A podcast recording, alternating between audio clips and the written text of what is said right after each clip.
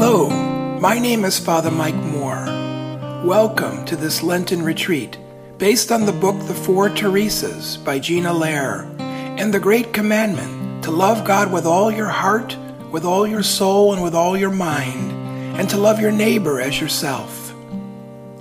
In this episode, we'll take a look at St. Teresa of Avila and what it means to love God with all your soul.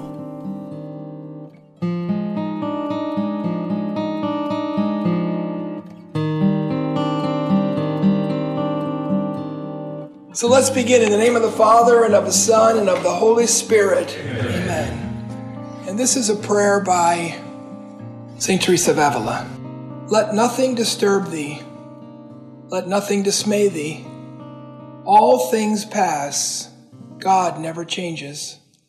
Patience attains all that it strives for. He who has God finds he lacks nothing. God alone suffices. In this conference, we're going to talk about what does it mean to love God with all your soul. Gina Loehr, in her book, felt that the charisms of St. Teresa of Avila, her amazing intellect, and her ecstasies in the level of spirituality that she rose to in her life, it was gifted by God's grace, that her charism relates maybe in the best way to the soul. Now, when we go through these saints and we talk about love with all your heart, love with all your soul, love with all your mind, it's not like these are compartmentalized. All of our actions can contain all of them, hopefully, if, we're, if we live our life in an integrated way. Even though we're, we are separating them to talk about them, they're really all together and they overlap in big ways. So let's talk about St. Teresa of Avila she's really what you would call a vocation in the making. I relate a lot to her story because that's kind of how my vocation story was as well.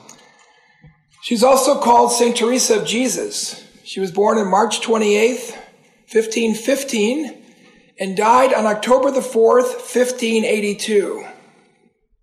So she was a prominent Spanish mystic, Roman Catholic saint, a Carmelite nun, a writer of the Counter Reformation, a theologian, considered to be, along with St. John of the Cross, the founder of the Discalced Carmelites. So she was an amazing woman. Now, let's go back to when she's small. She, when she, she ran away from home at age seven with her brother Rodrigo. Why were they running away from home? Very different than why our kids would run away from home now. She had convinced Rodrigo that they were going to run away and be martyrs among the Moors. So she's running away at seven. And um, already that idealism in her mind. Her uncle, though, stopped them as he was returning to the city. He spotted them outside the city walls and said, Get back home. She was very good looking, charming, clever, witty. Her early vices, according to her, were gossiping and vanity. And she said about these early times, I still was most anxious not to be a nun. She did not want to become a nun. That's how I was when I was in eighth grade. Uh, I remember in Chicago, they came from Mundelein to, from the seminary to show us a movie. I liked getting out of spelling that day. And they showed the movie, told us maybe you're called to be a priest. And I immediately said, oh no. So then I felt guilty that I didn't discern this. So then I had the following discernment. It actually lasted about this length. Okay, what are the reasons why I can't do it? I'm going to pitch for the Chicago White Sox when I grow up. Number two, uh, there's no way I'm getting up in front of people and talking. Forget about it. so that was the reasons I couldn't do it. The reasons I then I thought, well, what are the reasons I can do it? I can't think of any. So I said, that's done. I really felt like I felt good about myself. I said, no, that's not for me. So she had the same kind of a thing going on. She did not want to become a nun. She suffered greatly uh, with illness as a child and in the convent. At one point, get this, at one point, they thought she was dead. The priest came and announced that she was dead. They gave her the last rites. They dug the grave. They wrapped her in a shroud. And her father intervened and said, You know what? Let's wait a little bit more. She was still alive. They would have buried her alive. Took her three years to recover in the infirmary. So again, you know, a lot of for the saints' lives, they didn't lead lives without struggle. So when she went into the convent, she finally did. She said she um, she decided to make herself enter this convent. She was not going in with uh, like like Teresa Lisieux. Teresa of Lisieux, she actually went to the Pope and asked, "Can I go in early?" She wanted to go in when she was 15. Didn't want to wait till 16. And they, when she met the Pope, they told her, don't say anything. He's going to give you a blessing and just go by. Therese wouldn't follow those instructions. She said, I want to go in the convent. Can I go in early? And the, the Pope really said, well, you know, God, if it's meant God's will, he kind of like, he wasn't going to answer that one. and she did end up going in a few, a few, several months earlier than her 16th birthday. But not, not Teresa of Avila. She didn't want to go in. She wills herself in there. And for much of her early life in the convent, and this lasted really almost 20 years, she did not excel in the convent. She did not grow much in the convent. She was passive. And then this happened. Now remember, they have no TV, no magazines. Maybe they have books, but some of them might be illustrated, but there's a visiting statue that comes to her area. And it shows Christ with all of his wounds. It must have been pretty graphic. And she begins to understand the truth about sin and what we did. And when did we see sin in our own lives? She thought about her own sinfulness. Here's what she says The very sight of him shook me for it clearly showed what he suffered for us. So strongly did I feel what a poor return I had made for those wounds that my heart seemed to break. And I threw myself on the ground before him in a great flood of tears, imploring him to give me strength once and for all not to offend him again. There was a conversion there. Now, mine is nowhere near as profound as hers, but I had an experience like that when I was in sixth grade. You know, our family pretty much went to Mass on Sundays. We weren't very involved in the parish. My parents were very good about that. We never missed Mass. Even on vacation, we would find where there's a church and we would go. I was all about baseball. I just wanted, I couldn't wait to Mass get over. I was not listening to sermons.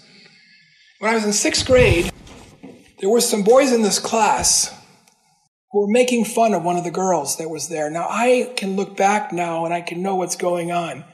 She obviously came from a very dysfunctional family. Her dress was full of wrinkles all the time. Her hair was never combed, it was never clean, and the kids made fun of her. They would kind of go up to her and touch her and say, I'm just going to make up a name Jody Germs, Jody Germs, and everybody would laugh. Now, I would never do that, but I remember laughing. And one day it hit me how horrible that was. How terrible to treat another human being like that. Can you imagine how she must have felt being so ostracized? That day, I just felt so horrible. I felt like I committed a mortal sin. And it was the way that God told me that what we do in our lives counts. And it was the beginning of my conversion.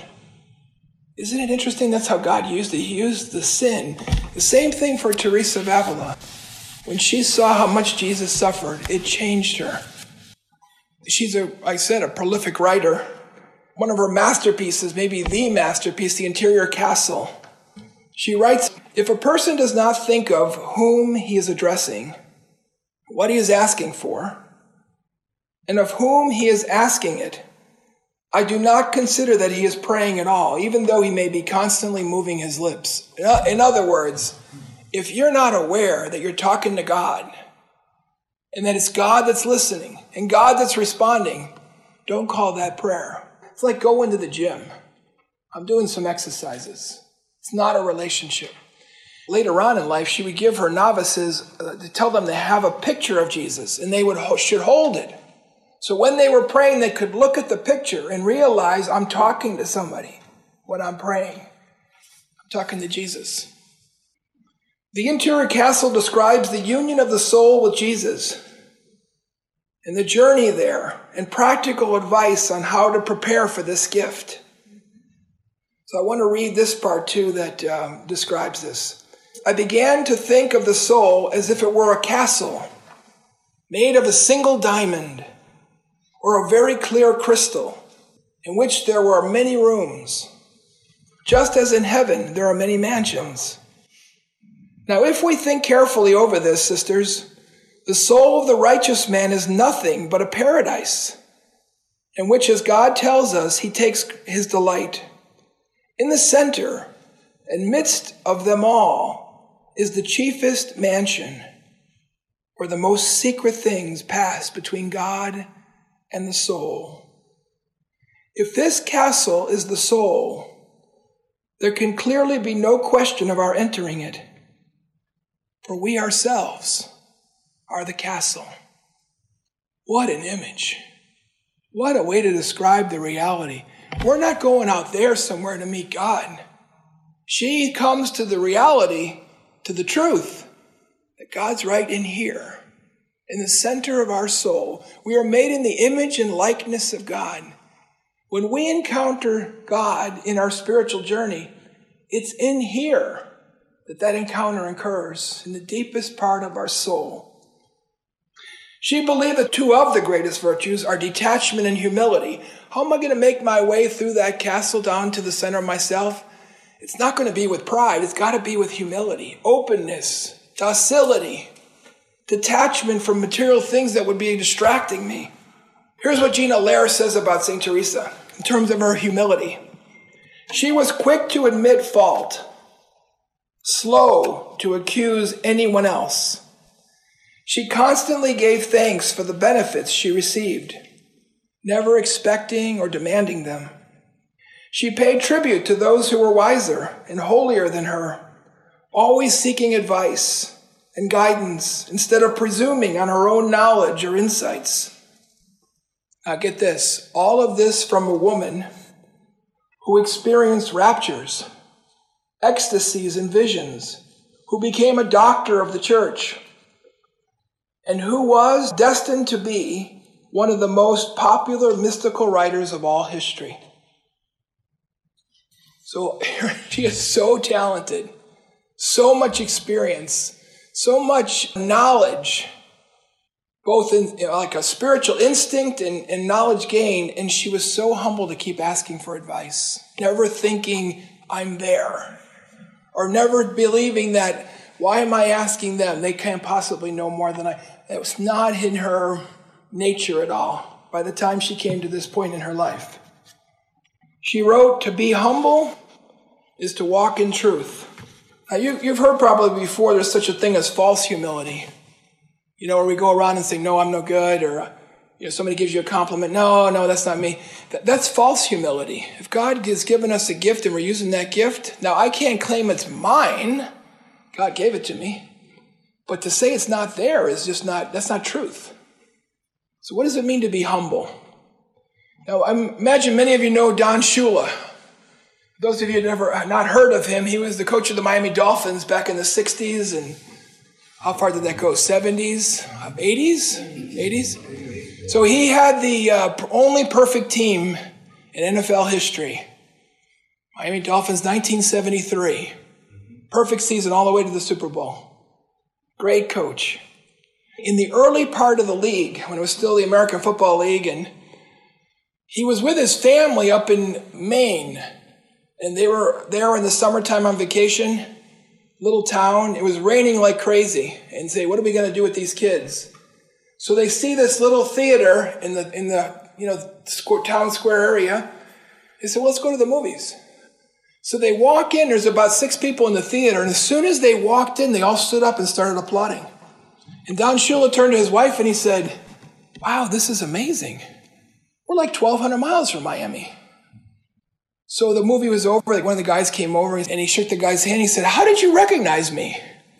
The man said, Mister, I don't know who you are. All I know is before you came in, the manager came in and said, unless we get four more people, there's no movie. I guess, uh, I guess they couldn't pay the projectionist, you know. But he he told that story all the time because he said, "Man, I had a kind of a big head that day." I sometimes tell that story at wedding homilies. I said, "You got to be able to laugh at yourself if you're going to have a really successful marriage. You got you can't take yourself too seriously or think I know it all." So, what does it mean to be humble here? Listen to St. Teresa's uh, definition of humility. I, I've never heard this one before like this. It relates to the prayer that we started out with at the beginning of the talk. St. Teresa believed that humility, if you have it, you would never have disquiet, trouble, or disturbances in your soul, but rather peace, joy, and tranquility would always accompany this virtue. So if you want to take a test on how humble am I, do I handle things in peace and with tranquility? Because otherwise, you know what's happening when we get anxious and upset and impatient? It's all about control. We think we're living under that illusion that we're in control. We're not in control. And when I'm humble, I'm realizing the truth that I'm not in control. And I have a certain peace about things that occur in life. Let's talk a little bit about a soul sickness. William Bennett, who's a very prolific writer, was the Secretary of Education under Reagan's administration. He asserts that the problem of our day is acedia. That's a word you spell like this A C E D I A. Acedia. It's the sin of sloth, defined as an aversion to and a negation of spiritual things. According to Bennett, that's our soul sickness in our society today. People have an aversion to spiritual things. I think there's also a great hunger there. So there's both. So let's just look at acedia for very briefly. The categories I'm going to mention here are from a, a desert father named Evagrius. And you see, people may be hungry for spiritual life, but when it comes to the hard work of walking the spiritual journey, that's when these things set in. A lot of times the seminarians will tell me when they go into the seminary, Father, my spiritual life was so much better before I entered the seminary. Why is it suffering when I'm here now? They're thinking something must be wrong with the seminary. Or maybe I'm not really called to this. These old desert fathers, they used to talk about that. They said once you, when you first meet the Lord, it's like a, it's like when you meet your, your wife. Yeah, you, you, it's a romantic period. It's wonderful all the time.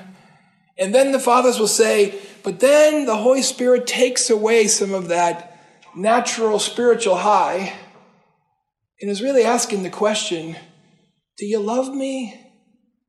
Even if you don't have all those things that make you feel good? Is it really love? There's a testing period as we grow into the spiritual life. And that's when acedia can come in, is in that hard work of growing. Evagrius says there's like stages of it.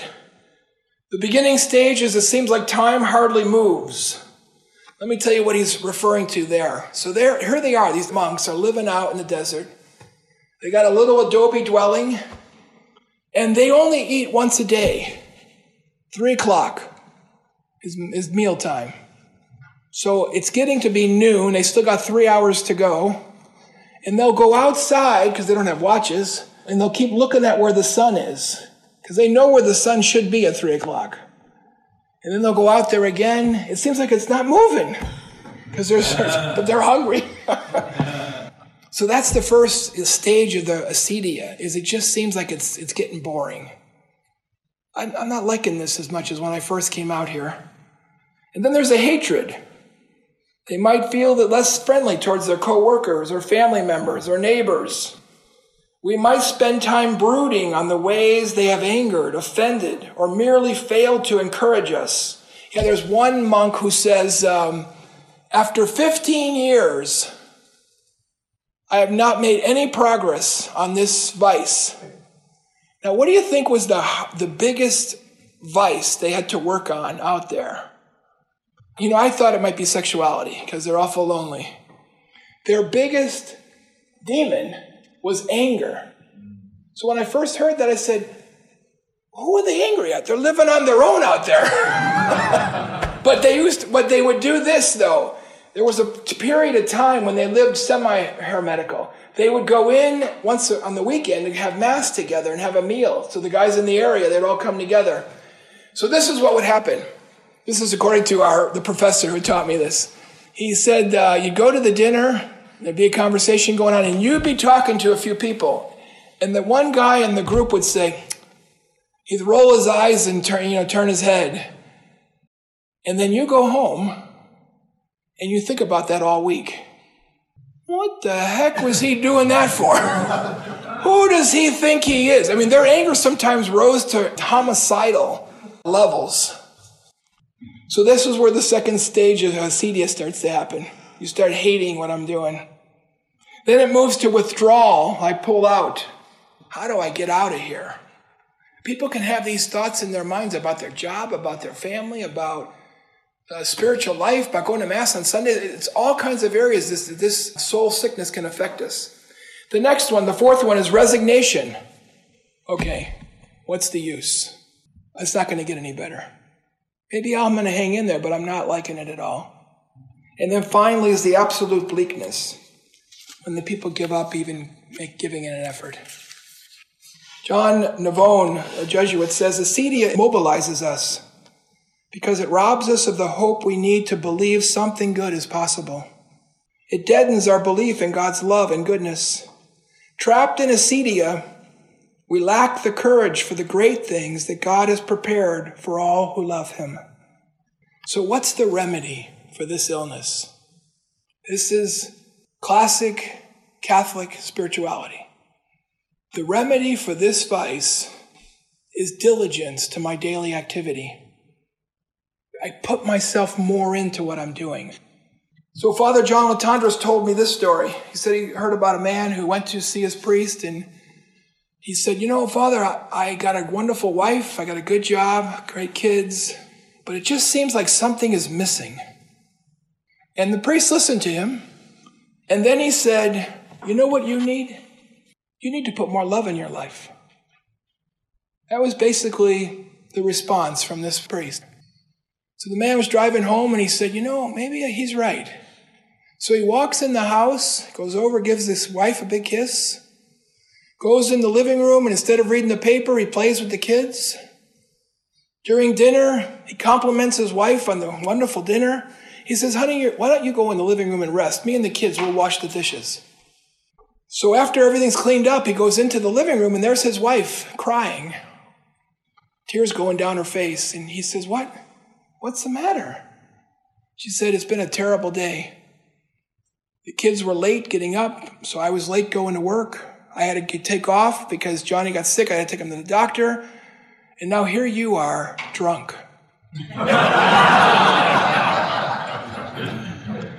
you know, if you put a little love in your life, uh, people may think there's something wrong. Gary Smalley uh, tells a story about his wife.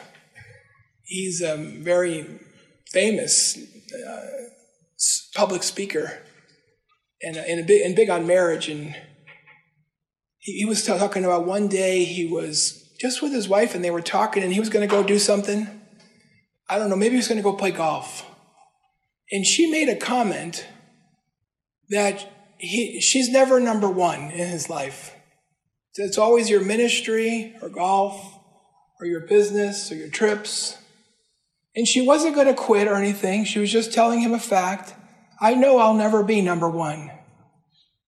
Well, that conversation really bothered him. And he started, he started soul searching on that one and realized she was telling the truth. And he vowed that day, I'm always going to put her number one from now on.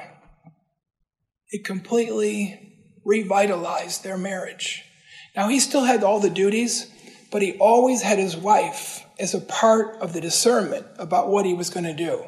And she wasn't after the fact. She was now right there, always in it, as the first thing he considered. It changed their marriage. This is George Aschenbrenner. This is about the soul. There is in each of us a deepest central point where evil cannot reach, and where only the beauty of God's creative love exists in all its uniqueness. A buried treasure, a pearl beyond price, a hidden self revealed in Jesus waits to be discovered, to be embraced, and to grow strong. To love God with all your soul. Here's a point for consideration. This is from Gina Loehr's book. Spiritual purification was an ongoing process for St. Teresa. Up to a certain point in her life, she was passive about her spiritual journey, so she didn't progress. But after her conversion, she actively worked to rid herself of obstacles to the love of God. This work paid off with an eternal reward. So consider this two questions. What bad habits, vices, and sins are obstacles to my love for God? And the second, how can I put more love in my life?